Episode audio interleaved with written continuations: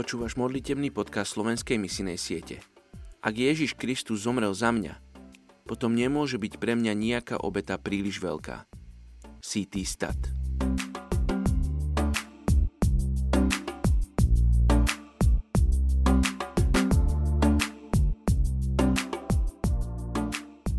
Je 22. august.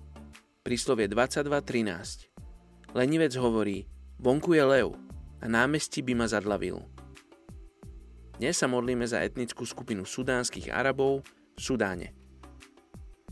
V Sudáne ich žije 13,9 milióna.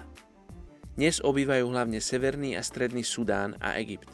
Od roku 1983 to boli hlavne konflikt medzi Arabmi na severe a animistami na juhu a taktiež kresťanskými regiónmi Sudánu, ktorý je zodpovedný za viac ako 2 milióny obetí.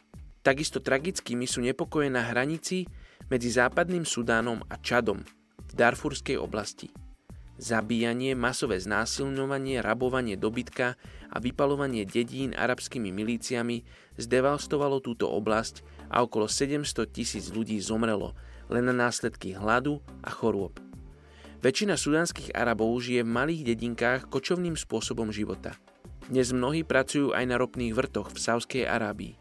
Navštevujú univerzity v susedných štátoch a jazdia na dodávkach namiesto na ťavách. Sú moslimami, tak ako väčšina Arabov. Poďte sa spolu s nami modliť za etnickú skupinu sudánskych Arabov v Sudáne. Oči ja sa modlím za toto etnikum a celú túto oblasť, kde ľudia zomierali od hladu, vo vojnách, strašným spôsobom za posledné roky. Oči ja sa modlím za pokoj do týchto oblastí. Za tvoj pokoj, Oči, ja sa nemodlím iba za mier medzi krajinami a náboženstvami, ale ja sa modlím, aby tvoja prítomnosť, tvoj svetý duch navštívil Sudán, navštívil etnickú skupinu sudánskych Arabov.